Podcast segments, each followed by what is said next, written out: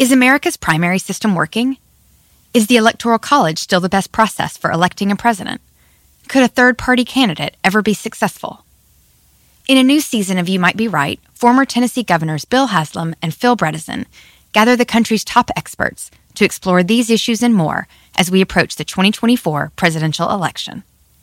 Listen to You Might Be Right, a new podcast from the Baker School at the University of Tennessee, available now wherever you get your podcasts. Electricity, a big idea that's inspired countless new ones. From powering the light bulb to virtually powering our entire lives. 30 years ago, State Street launched the SPDR S&P 500 ETF, SPY, a big idea that inspired the world to invest differently and still does. What can you do with SPY? Before investing, consider the fund's investment objectives, risks, charges, and expenses. Visit ssga.com for a prospectus containing this and other information. Read it carefully before investing. SPY is subject to risks similar to those of stocks. All ETFs are subject to risk, including possible loss of principal. Alps Distributors Inc. Distributor. My mission is simple to make you money. I'm here to level the playing field for all investors. There's always a bull market somewhere, and I promise to help you find it. Mad Money starts now. Hey, I'm Cramer. Welcome to Mad Money. Welcome to Cramerica. Other people want to make friends. I'm just trying to make you money. My job's not just to entertain you, but to educate and teach you. So call me at 1 800 743 CNBC or tweet me at Jim Cramer. Are we in a situation, a situation where the only thing we have to fear is fear itself? On a not so hot day for the averages, Dow dipping 86 points, S&P declining 0.53%, Nasdaq losing 0.94%. Sell, sell, sell, sell, sell, sell, sell. I think these numbers may obscure the real story. Because, man, when I listened to that Citigroup's terrific conference call this morning, the one that sent the stock soaring 4%, I sure got the sense that we have a lot less to fear than we think. In fact, Citi may be the perfect metaphor for this moment. We're so worried about the state of the global economy that we're missing some great opportunities. Get a load of what CEO Michael Corbat told us on his conference call. We clearly see a disconnect between what we see in our business and what the markets are saying. He goes on to explain that he sees no significant slowdown. In fact, according to Corbat, we see the biggest risk in the global economy is one of talking ourselves into the next recession, as opposed to the underlying fundamentals taking us there. Wow. Wow. That is some very bullish commentary. So, what exactly does it mean for you and your portfolio?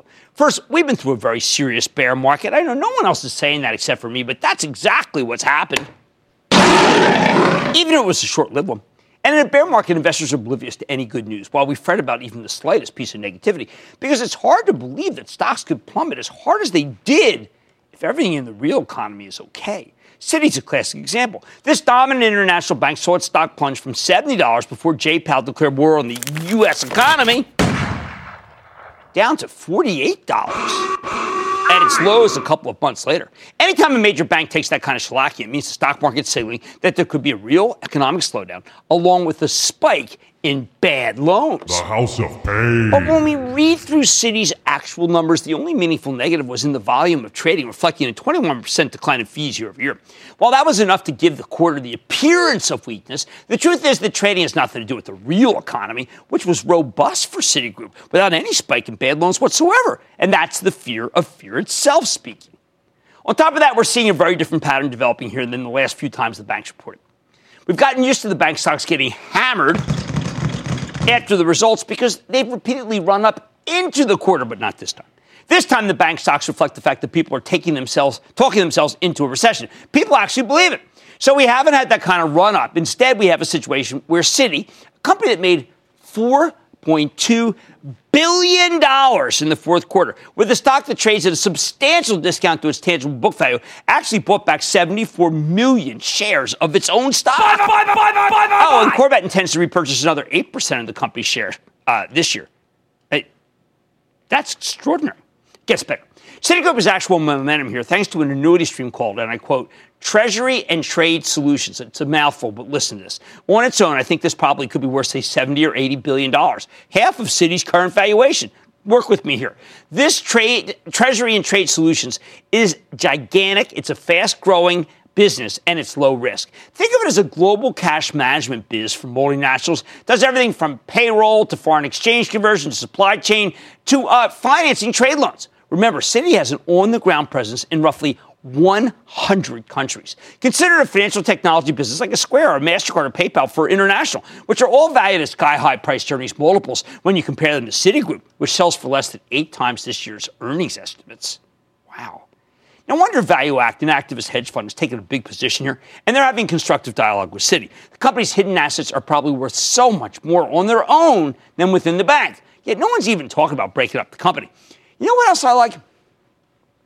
Citigroup is very big in Asia Pacific securities. Number two in fixed income, number two in mergers and acquisitions, ex Japan, and number three in equities. Why does this matter? Because of the elephant in the room, Goldman Sachs. Now, my charitable trust owns both stocks because they're so darn cheap. And I don't believe we're headed into recession. But one of the main reasons why Goldman stock is down so much is the reputational risk from this big Malaysian corruption scandal. If you really believe that Goldman will get hurt in Asia, then Citi's the big beneficiary in those three important business lines I just mentioned. But what about the rest of the stock market? What does Citi quarter have to do for anything else? All right, first, the financials themselves represent about 20% of the S&P 500. So if they can catch fire, that's good news for the overall tape.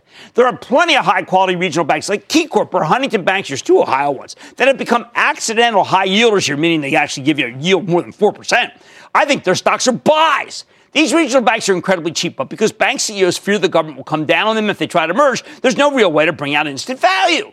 Second, if you own a stock that's been crushed by the bear and the underlying company delivers any good news, it will be rewarded. And that's something that really hasn't been the case over the past year. Now, today wasn't the best kind of day to analyze this phenomenon. We caught a couple of downgrades of tech stocks, particularly the semiconductors. They were strictly about stocks uh, that have rebounded too hard, too far, too fast. But you can interpret that as good news too, because unless you bought the semis on Thursday or Friday, you aren't sweating it. Oh, Apple got rocked again on the same old news. Isn't it getting a tad tiresome? Uh, not unlike Facebook with a stock that seems to be breaking out from purgatory after everyone saved the journalists who write for the penny savers thrown on your driveway has investigated Facebook and found them guilty. Who knows how much Apple will actually rally when it reports if it's like Citigroup? Oh, and then there's Amazon down again on the divorce of the century, which I think is starting to get ridiculous. Today, we also got a painful reminder of how risky stocks can be. Sure, we don't want to talk ourselves into a recession, but look at that violent 52% decline in PG&E, the one safe California utility with 12 million customers. PG&E got eviscerated based on bankruptcy fears related to the California fires, and that is a reminder that you need to be careful with every stock you own, even the market darlings, even the utilities. That said, the ETF effect has put the whole utility group on sale, allowing you to buy the likes of Con Ed and American Electric Power at a discount even though the problems at PG&E are incredibly company specific. The bottom line, though, if Citigroup is right that the only real fear here is the fear that we'll talk ourselves into a recession, then this earnings season could turn out to be a whole lot more positive than most people seem to be expecting. Let's go to Charles in Maryland. Charles. Yes, good afternoon. How are you today? I am good, Charles. How about you? Okay, okay. Uh, the Eagles should have done better yesterday, but my quick question to you is uh, in respect to Sprint. Uh, why has it been languishing so long despite its supposed increased and enhanced interconnectivity? And what about the FCC in terms of governmental regulations and shutdown? And if the FCC were to allow Sprint and T-Mobile to merge, what do you think that might look like? Okay, I, I'm not sure that it's really the government's really look, I, there are a lot of moving parts here. I'm sure some of the government is not up to speed because of the shutdown. I have to tell you, I think that I have to look at T Mobile on the basis of what the reporting last week, and the numbers were spectacular. So I think you could win either way. I like the stock of T Mobile. Let's go to Jack in New Jersey. Jack. What's up, Jim? Hey, Jim, I know you're uh, starting to like the semiconductors here, and I'm interested in one near its all time highs that no one is really talking about yet. Uh, and that company is uh, Xilinx, XLNX. Uh, they're the world leader in programmable logic. They're heavily involved with the data center, AI innovation, autonomous driving, cloud, 5G, medical and aerospace, defense, and they're uh, 91% institutionally owned. So what do you think? I think you're absolutely right. I think there were fears that China, they do a lot of business in China, would be negative. But I got to tell you, I think Xilinx, I, you're absolutely right. I don't talk about it enough. It is really doing well. It's on fire, actually. How about Joe in New Jersey? Joe. Hello, Cramer. Yeah. I watch your show every night and I learned a lot. Oh, thank you so much. My stock is uh, NIO Incorporated, ticker NIO, and they manufacture electric cars in China and have been labeled the uh, Chinese Tesla. With uh, China's tougher regulations to go electric, is the stock a buy? You know, Tesla's moving to China. Uh, Elon Musk is uh, doing that. Uh, I'm not going to recommend a Chinese stock. I, I continue to believe that uh, those who want to own the stock of, te- of, Tesla, absolutely, if you like the stock and you like the car, you got my blessing. It doesn't have a great balance sheet, though, but I'm going to say no to NIO. Now, we have nothing to fear but fear itself.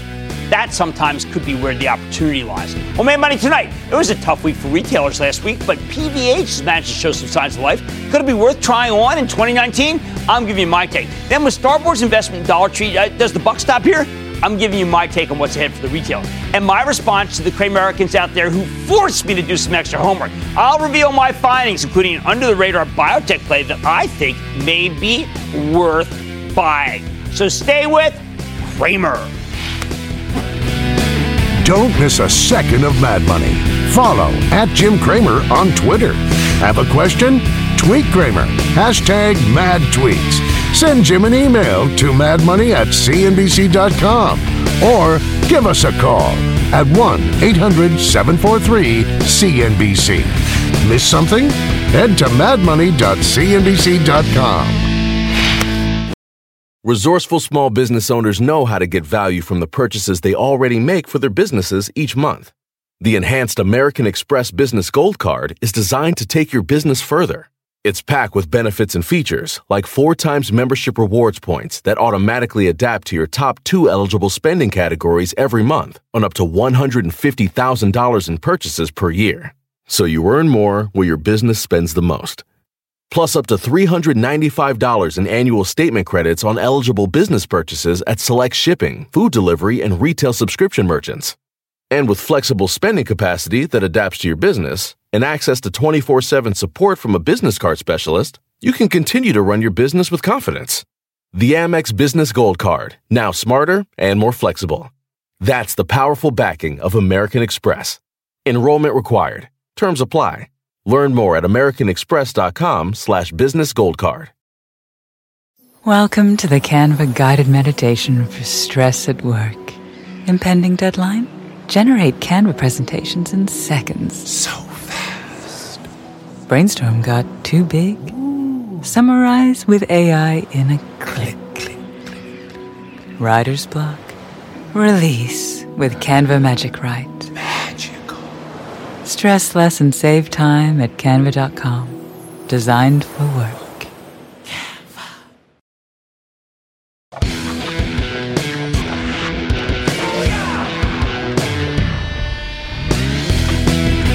Last week, whoa boy, was it rough for retail. We got a series of lousy numbers, although some, like Macy's, were a heck of a lot worse than others, like Elvis. And a few of these disappointments weren't even that disappointing at all. Kohl's and Target I thought we're good. Nevertheless, the whole group was sent reeling. Sell, sell, sell, sell, sell, sell, sell, then sell. Thursday night, Cramer Fay, PVH, the parent of Calvin Klein and Tommy Hilfiger, changed the entire narrative. The apparel company raised its fourth quarter forecast, with CEO Manny Chirico pointing to, and I quote, outperformance across all of our businesses relative to our previous guidance, despite the increasingly volatile macroeconomic and geopolitical environment.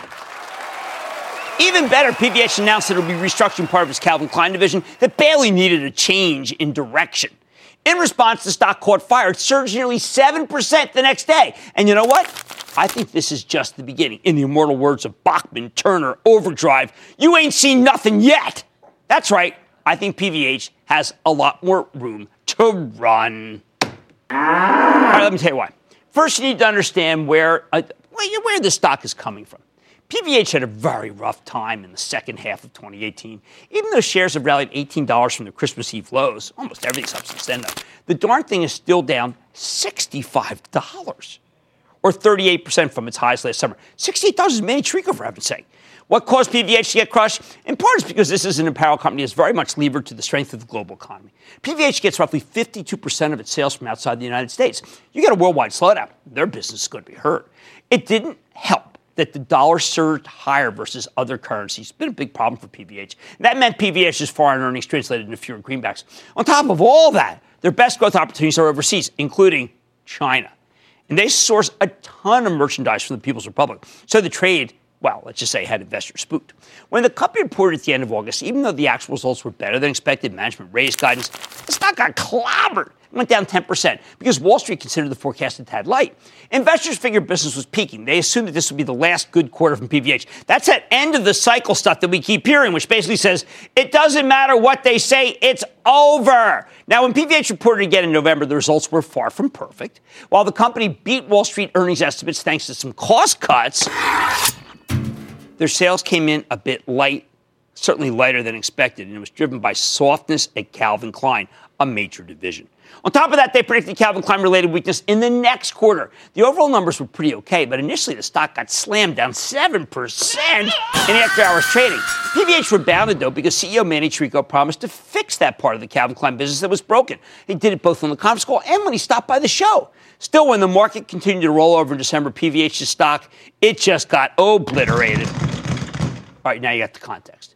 You had a lot of concern about PVH based on broader macroeconomic issues. And while the company seemed to be hanging in there, the weakness of Calvin Klein was weighing on investors. Now, when Fed Chief Jay Powell indicated that he'd be patient about continuing to raise interest rates, that was a week and a half ago now, that changed the equation. I know, shirts, how could it be? Bear with me. Suddenly, the macro worries weren't quite so worrisome. And that's what matters. It's all about fear itself.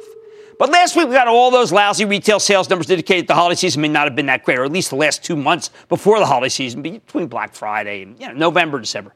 Just when people started freaking out about PVH again, the company comes out last Thursday, though. It gives us some shocking, very good news. First Management raises forecasts, upping the revenue guidance slightly and upping their earnings guidance substantially from a buck 59 at least to a buck 75. Hey, turns out business was good. Second, in a separate press release, PVH laid out a series of challenges for the ailing parts of the Calvin Klein brand, just as, as Manny Chirico promised on this show. Company shutting down its flagship store on Madison Avenue, New York City. That's a big deal. It's a nice store. They're folding their North American men's CK jeans and the sportswear businesses into a single team, while also merging their separate retail and digital divisions. Company's also relaunching their high-end Calvin Klein 205 West 39 NYC label under a new name please, thank heavens, and new leadership. 2.5, nothing but, uh, uh, you know, uh, Murray Hill 7. What is that all about? All told, the restructuring will cost 120 million over the next 12 months. All right, but the idea here is that it will turn around Calvin Klein business. That would be gigantic. I think the moves make a ton of sense, especially the fact that they're really doubling down on the omni-channel side of things and how much we love omni-channel and Mad Money. Put it all together, there was really a lot to like here. Contrary to the worries on Wall Street, PVH is actually doing better than expected across all of its businesses, whether you go by brand or by geography. Even their Chinese business is pretty much unchanged. North America is strong. And hey, if PVH can breathe new life into Calvin Klein, that will be a huge positive. These numbers showed that PVH's earnings are much, much, much more resilient than most people believe. Even after its recent rally, the stock trades at a ridiculously low nine times next year's earnings estimates. So many stocks are so cheaper. This is one of them. When you see a stock with a multiple that low, it does tell you most investors really don't believe the company would be able to deliver on its forecast given the weak holiday season at most of the department stores. But if PVH can raise its earnings guidance right after Macy's implodes, that suggests the estimates are credible, meaning the stock is darn cheap at these levels. Perhaps best of all, the Calvin Klein restructuring also cements management's credibility here. And that's what we care about, right? When PVH reported in November, CEO Manny Chirico made it clear that the Calvin Klein biz had a problem. He came on the show, admitted that he was disappointed uh, about Calvin Klein's operating margins. He told us they got in the wrong fashion. You know, they, they literally got the look wrong, so to speak, and they needed to make some adjustments. This guy's a straight shooter. He's been on the show forever. But he also reassured us that they get it right and Calvin Klein would have a bright future. Now, just a month later, Chirico's once again proven that he can deliver. Oh, and by the way, this guy is putting money where his mouth is. Get this. When PVH's stock got obliterated in December, what did he do? Did he stand around? Did he talk? No, he did some insider buying. He picked up 10,000 shares at $95.51. That's nearly a million dollars of stock purchased in the open market. He didn't have to do that, right? Except for because he thinks it's going to go higher. As often the case, insider buying to me turned out to be a terrific tell, and it's not over. Bottom line, in the second half of last year, PVH saw its stock get crushed by a host of different worries. Last week, the company put most of those fears to bed, yet the stock is still down 38% from its highs in the summer. I got to tell you, PVH, I'm with Manny, who's a buyer. I say there's a lot more upside. Let's go to Mark in Florida. Mark! Uh, booyah, Jim. Booyah, Mark. I'm a long-term, I'm a long-term investor and holder of Stitch Fix. Down from its highs, should I have gotten out?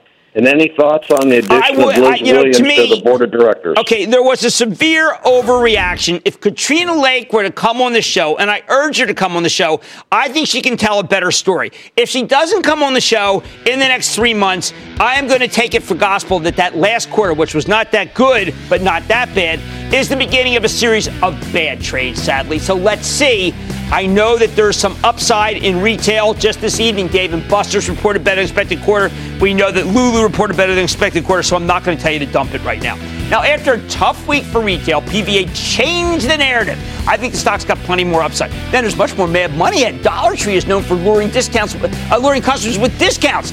But what could Starboard's investment in retailer mean for the stock? Then I'm eyeing an under the radar biotech play that's making cancerous cause. And with news that China's exports fell the most in two years in December, what does it mean for the trade debate? I'm giving you my take, and it's real controversial. So stay with Cramer.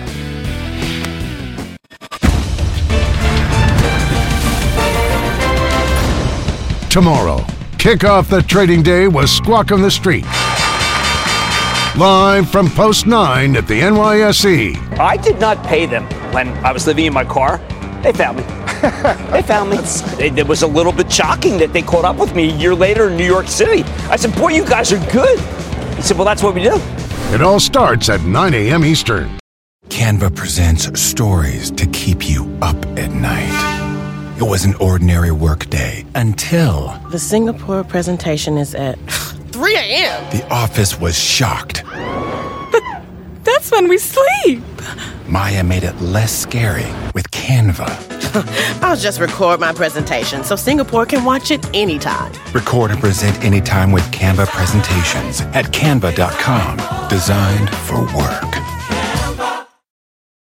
Support for this program is provided by Chevron. Demand for energy is projected to continue rising in the future. To help keep up, Chevron is increasing their U.S. oil and gas production, and they're innovating to help do it responsibly across their operations, including their Gulf of Mexico facilities, which are some of the world's lowest carbon intensity operations, helping supply energy that's affordable, reliable, and ever cleaner. That's energy in progress. Learn more at chevron.com slash meeting demand.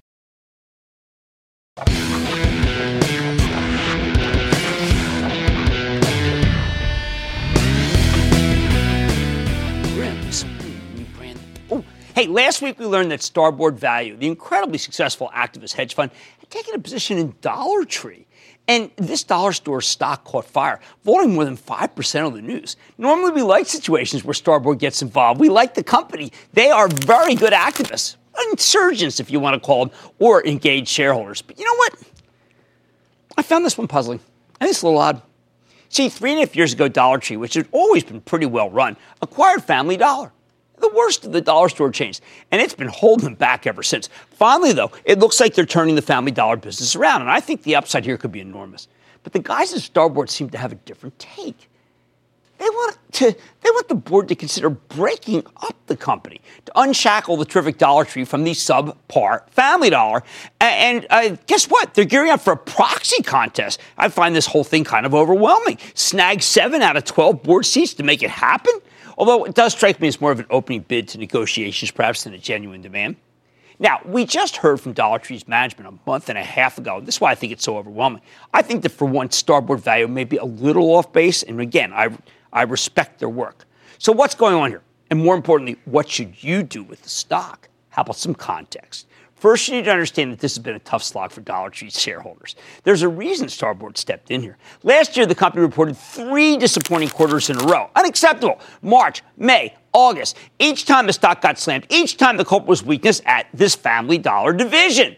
Even as the Dollar Tree stores mostly performed better than expected, as is usual, one of my favorite places to go, by the way. From the peak in late January to its low in last October, this stock lost more than 32% of its value. That's extreme.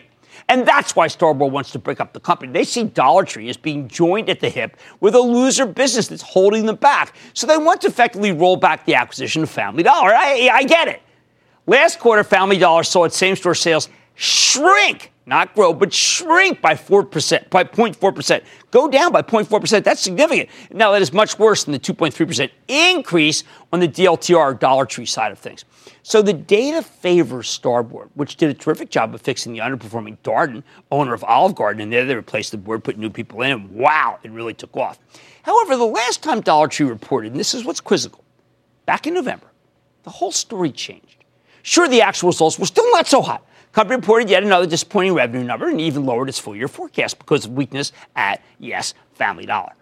But this time, I think there was a silver lining. As CEO Gary Philbin explained when he came on the show later that day, Family Dollar is turning. The company's been renovating these underperforming stores, and the ones that get remodeled are doing much better. Listen to this.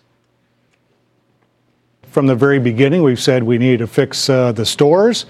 And the confidence we have now, Jim, with the renovations, is where we said, let's put our foot to the pedal and go for the renovations up to a 1,000 next right. year.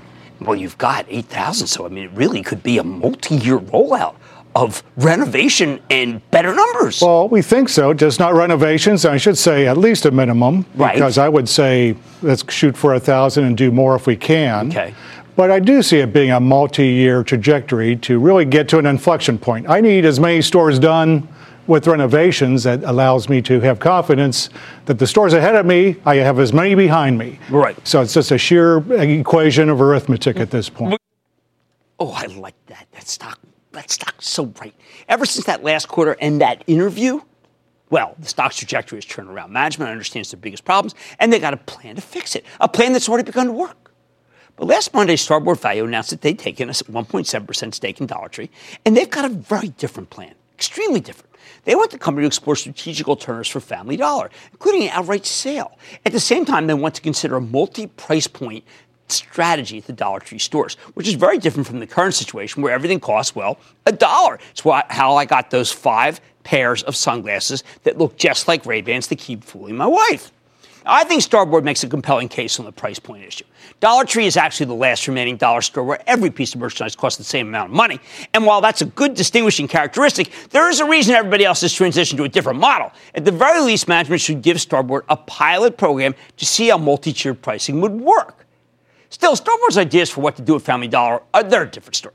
As they see it, Dollar Tree has utterly failed to integrate the Family Dollar brand. They've failed to pull off a turnaround. And at this point, the best thing that they could do well, it would be to give up and just sell this part of the business. The company bought Family Dollar for $8.5 billion in 2015.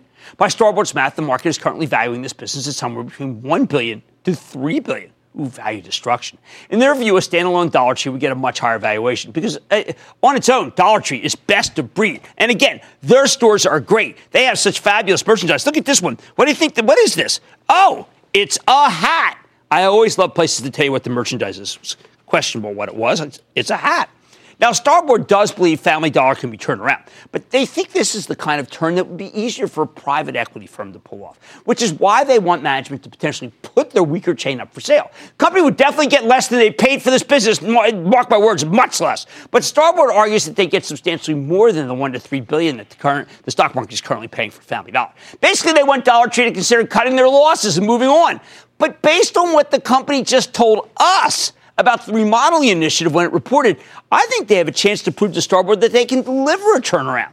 Management has finally figured out how to remodel their family dollar locations in a way that really bolsters their sales at last. Here's the key line from the conference call that caused the stock to soar uh, uh, after an otherwise tepid quarter. I'm quoting. You've heard us say our renovations are comping to mid to high single digits. That's true when you look at the entire footprint of renovated family dollars. However, if you look at the more recent renovations, we're seeing higher comps, which gives us the confidence we're executing well. End quote. Those are some great numbers.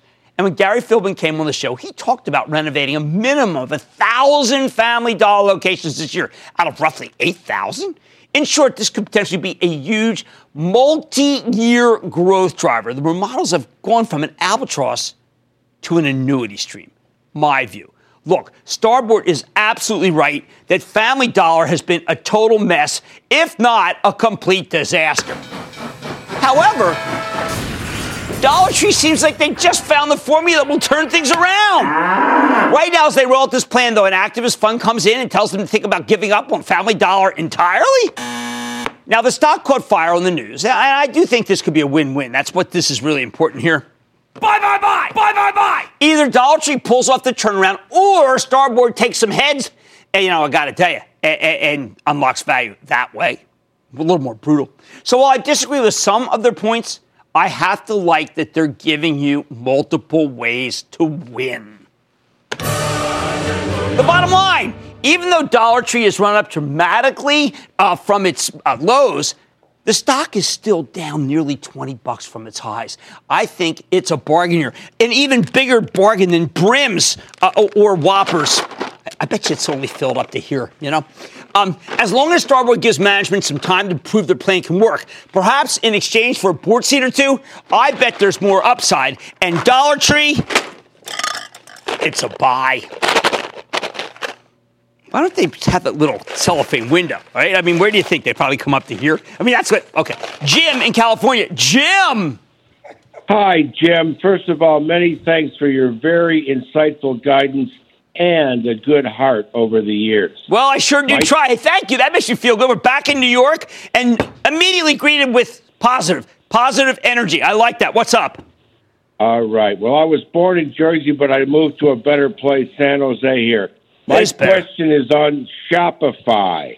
I purchased in several increments back beginning early 2017. It's grown 147% in my portfolio to now be about 14% of my total equity portfolio. Okay. I believe in long term investing and plan to continue holding on. Do you agree? Okay, I, am of two minds. One is I typically don't like anyone's stock to be above 10%, but two, I think Shopify is terrific. It's a company that I've gotten behind, and there was a, a very negative series of articles written about it, and I, I found that they are, are, groundless. This is a great business. It is about omni-channel experience, and that's exactly what you want. So, a discipline says cut it back, but the stock itself is good. All right, I think the stock of Dollar Tree is a bargain here. I just hope that Starboard practices patience when it comes to improving Family Dollar's business. They deserve it at this point. That's where made money at. Good news if the dog ate your homework. I did it for you, and I think it could make you some money.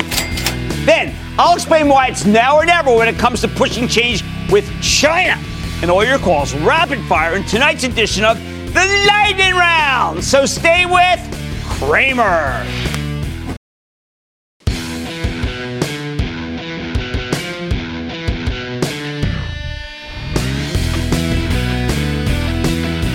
Time I get a call about a stock that I don't recognize or don't follow well enough to give you a considered response, I always circle back to do it and do more homework so that I can give everyone who calls in a good answer.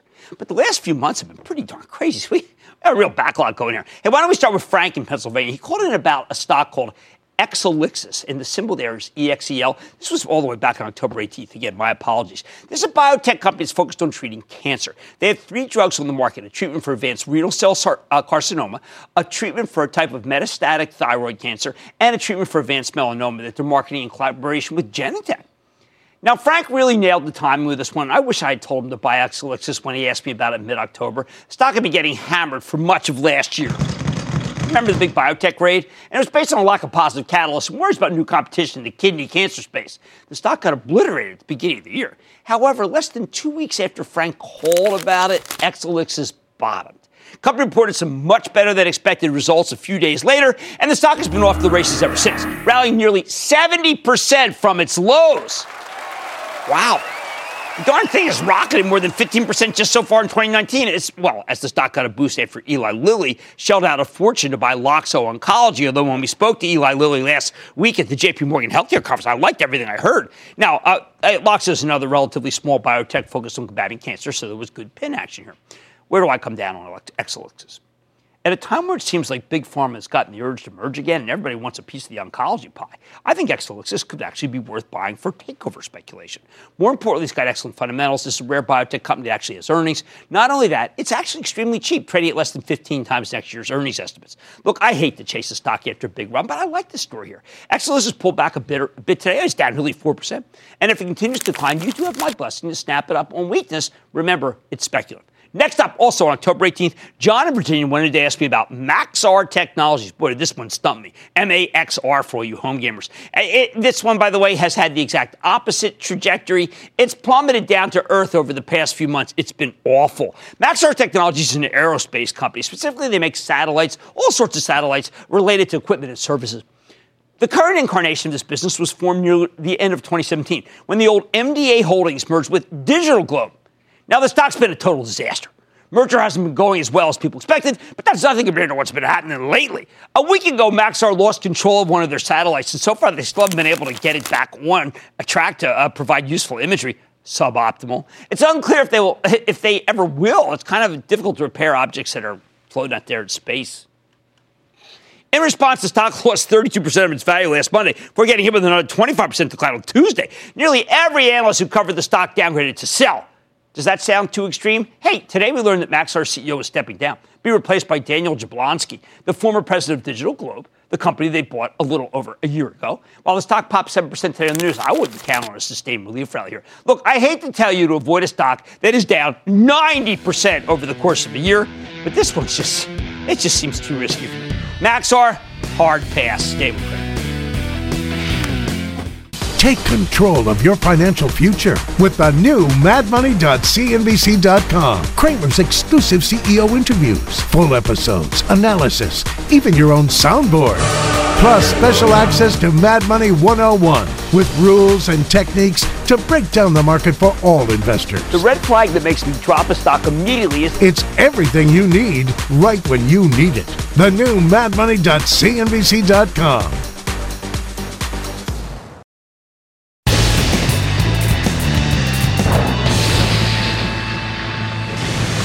Booyah from the Bay Area! When you're on the hunt for winning stocks, you should be focused on one word innovation.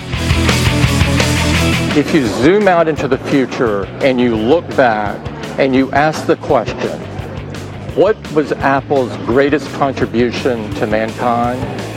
It will be about health. On an era of this increasing data and the needs for data, our presence is just much more expansive today than it's ever been. People may be the theme of 2019. People taking control. What we see is we have a, a, you know a set of medicines that are really transformative. This is something that cures children potentially of a terminal disease, and that's pretty extraordinary. At the end of the day, um, the best recreational products are going to be informed by science and science, if done properly, should turn into protectable IP. We represent the future. We're all about the future. We're about creating and innovating and co creating around customer engagement. And this is a long game. This fourth industrial revolution, we're just at the dawn of this era. Oh, so much to learn out here. I love it. There's nothing more empowering than applying technology to society to drive impact. Totally disruptive in making people have better, more fulfilling lives. That's the goal. I love going out there. It really is innovation. And you got to see it personally, or else you simply can't believe it. That's how impressive these companies are. I hope you enjoyed all those shows. Thank you for uh, both the uh, people here and, of course, also for the people in San Francisco to make everything happen. And now it is time. It is time for the light round. Chris, what's up? Brett Fuggles, one of the same. A second. And then the lightning round is over. Are you ready, skiing? Time for the lightning round. Let's go for John in Florida. John. Yeah, hi, Jim. It's John Kay in Dunedin, Florida. Hey, John. Hey, how you doing, buddy? Jim, a belated uh, Happy New Year and a healthy one to you and yours. Oh, excellent. Okay, Jim, uh, I'd like to know your opinion on uh, Dynavax DVAX. Very controversial uh, in terms of uh, infectious disease. Uh, I'd love to have them on. I think the stock's too low to sell, but I don't have a catalyst. Let's go to Jeff in Louisiana. Jeff. Hey, Jim, a big booyah from the Big Easy. Sorry, like not it. sorry about your Oh. Eagles last night, but Big Easy, I'm yeah. calling about MT, the world's biggest steel producer. Buy, hold, or sell. This is The now my only steel company I'm recommending is wondered Nucor that. NUE. I'm steadfast about that. I think if you want to own a steel company, you own Nucor. John Ferriol, a good job there. Tony in Nebraska. Tony. Hey, Jim, booyah. How you doing? I am good. How about you? Hey, not too bad. Hey, thanks for taking the call, and uh, thanks for all you do, uh, investors like me. We appreciate Oh, your thank you. Thank you.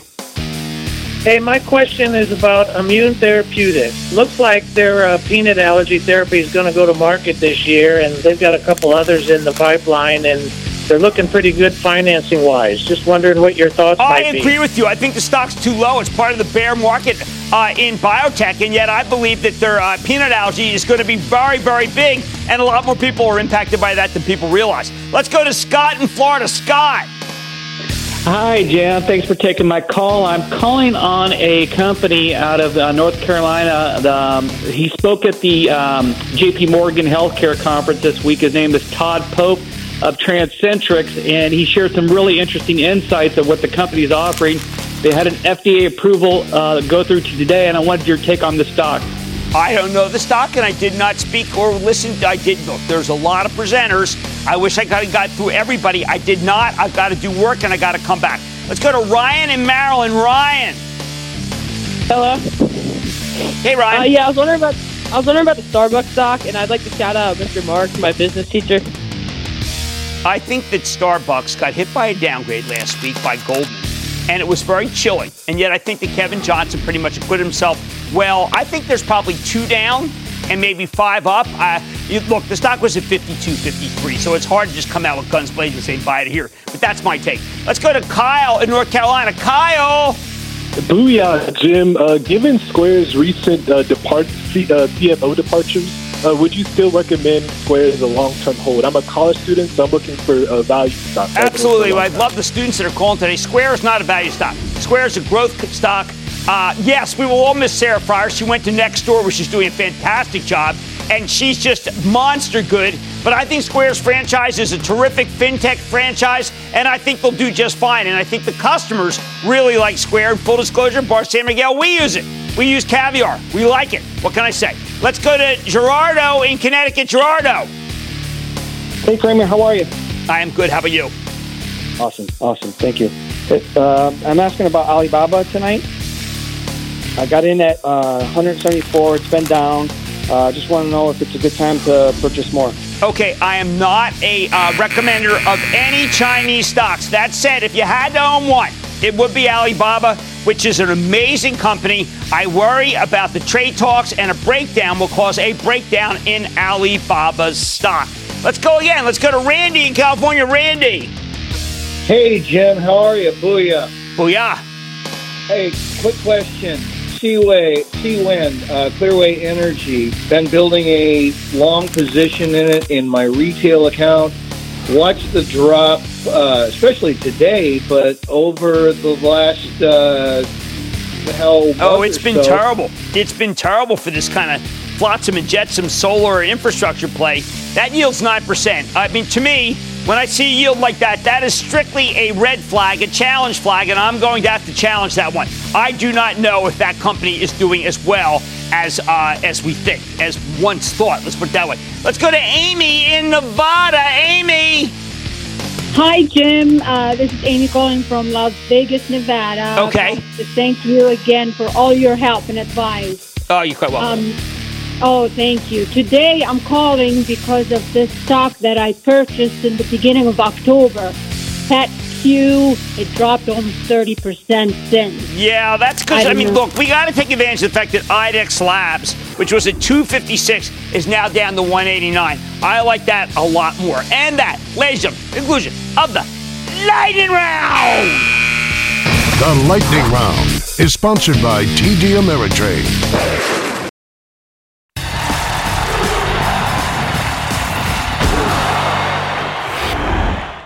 When I went out to San Francisco last week, I heard the same thing from a surprising number of people in the tech industry who do not like President Trump one bit.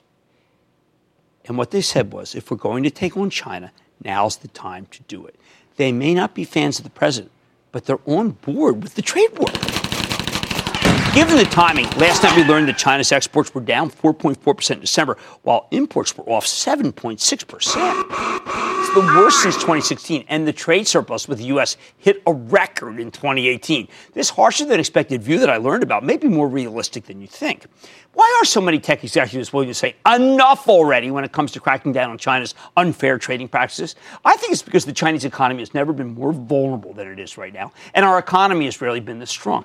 If we're ever going to do anything about China, this is the perfect time. If we're ever going to stop them from forcing our companies into dubious joint ventures that represent ridiculous technology transfers and often outright theft, this is the moment. Look, no one wants a recession, but pretty much everyone out in Silicon Valley that I took to recognize that China has become, well, let's say, on varying degrees, an outlaw. I mean, obviously, doing a ton of business there, no one's saying that, but you know what I mean.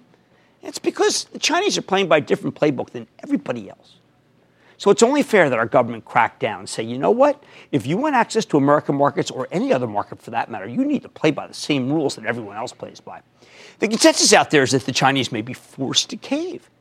They export more than $500 billion worth of goods to the United States, only import about less than 200 billion. In other words, China has a lot more to lose than we do. But beyond that, a lot of these executives believe that the Chinese economy is much, much, much weaker than we think. Just look at what they're relying on to keep them, uh, things afloat. Do you know what I heard about one year junk bonds? And ridiculously unwise, risky lending that the government favors just to keep the economy alive? The reality of the situation may be that China is teetering here, something uh, that keeps coming up in behind the scenes discussions with anyone who examines the People's Republic from a financial angle. At the same time, the United States holds more cards than many people seem to believe. If China loses our market, you better believe that they're going into recession, something the Communist Party likely isn't ready for. If we lose the Chinese market, I don't know, I mean, maybe, you may not even notice. Most importantly, though, China has been a bad actor for ages. And we're never going to get a better chance than the one we have right now. Our economy is terrific. The Chinese economy is so debt laden that they absolutely need to keep growing their exports. That's the only way they can grow the Chinese middle class. At the moment, China's consumer economy is saturated, and there are far too many empty buildings of all sorts for the government to keep pouring money into these make work programs. And I know that we talk a lot about how there are weaknesses in the economy, and there is. I'm really speaking in this case, employment here is strong. The truth is, many Chinese companies are incredibly overlevered. Many of China's lending institutions are in very precarious positions. Or to put it another way, the trade war is not about soybeans, people. It's about balance sheets. And believe it or not, our balance sheet is much, much, much, much better than theirs. I do believe that things have gotten too heated and a little mercurial. Uh, there's not enough constructive dialogue and sentiment to get something done before the president's tariffs will automatically rise from 10 to 25 percent in a few weeks.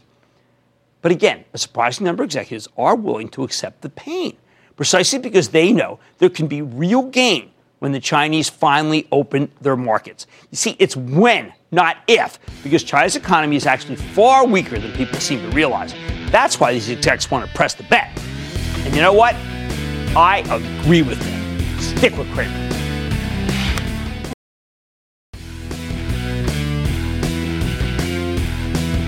When I went over the charts this weekend, you know I ordered that S&P chart book, which is so incredible. I was shocked to see how many stocks have just been crushed. And it really is true. We have gone through a bear market. One of the reasons why Citi was able to rally is that when you see a stock like that making that much money, you just have to say to yourself, something is very wrong here. So many stocks I follow are selling at 8, 9, 10 times earnings. That means they're inexpensive. Do we need a catalyst? Maybe it's a trade deal. Maybe it's Powell no longer raising rates. All I can say is if you think the market's expensive, I think you're wrong. Stocks are not expensive. As a matter of fact, they're inexpensive. Like I say, there's always a bull market somewhere, I promise try to find it just for you right here on Mad Money. I'm Jim Cramer, and I'll see you tomorrow. At Capella University, you'll get support from people who care about your success. From before you enroll to after you graduate, pursue your goals knowing help is available when you need it. Imagine your future differently at capella.edu.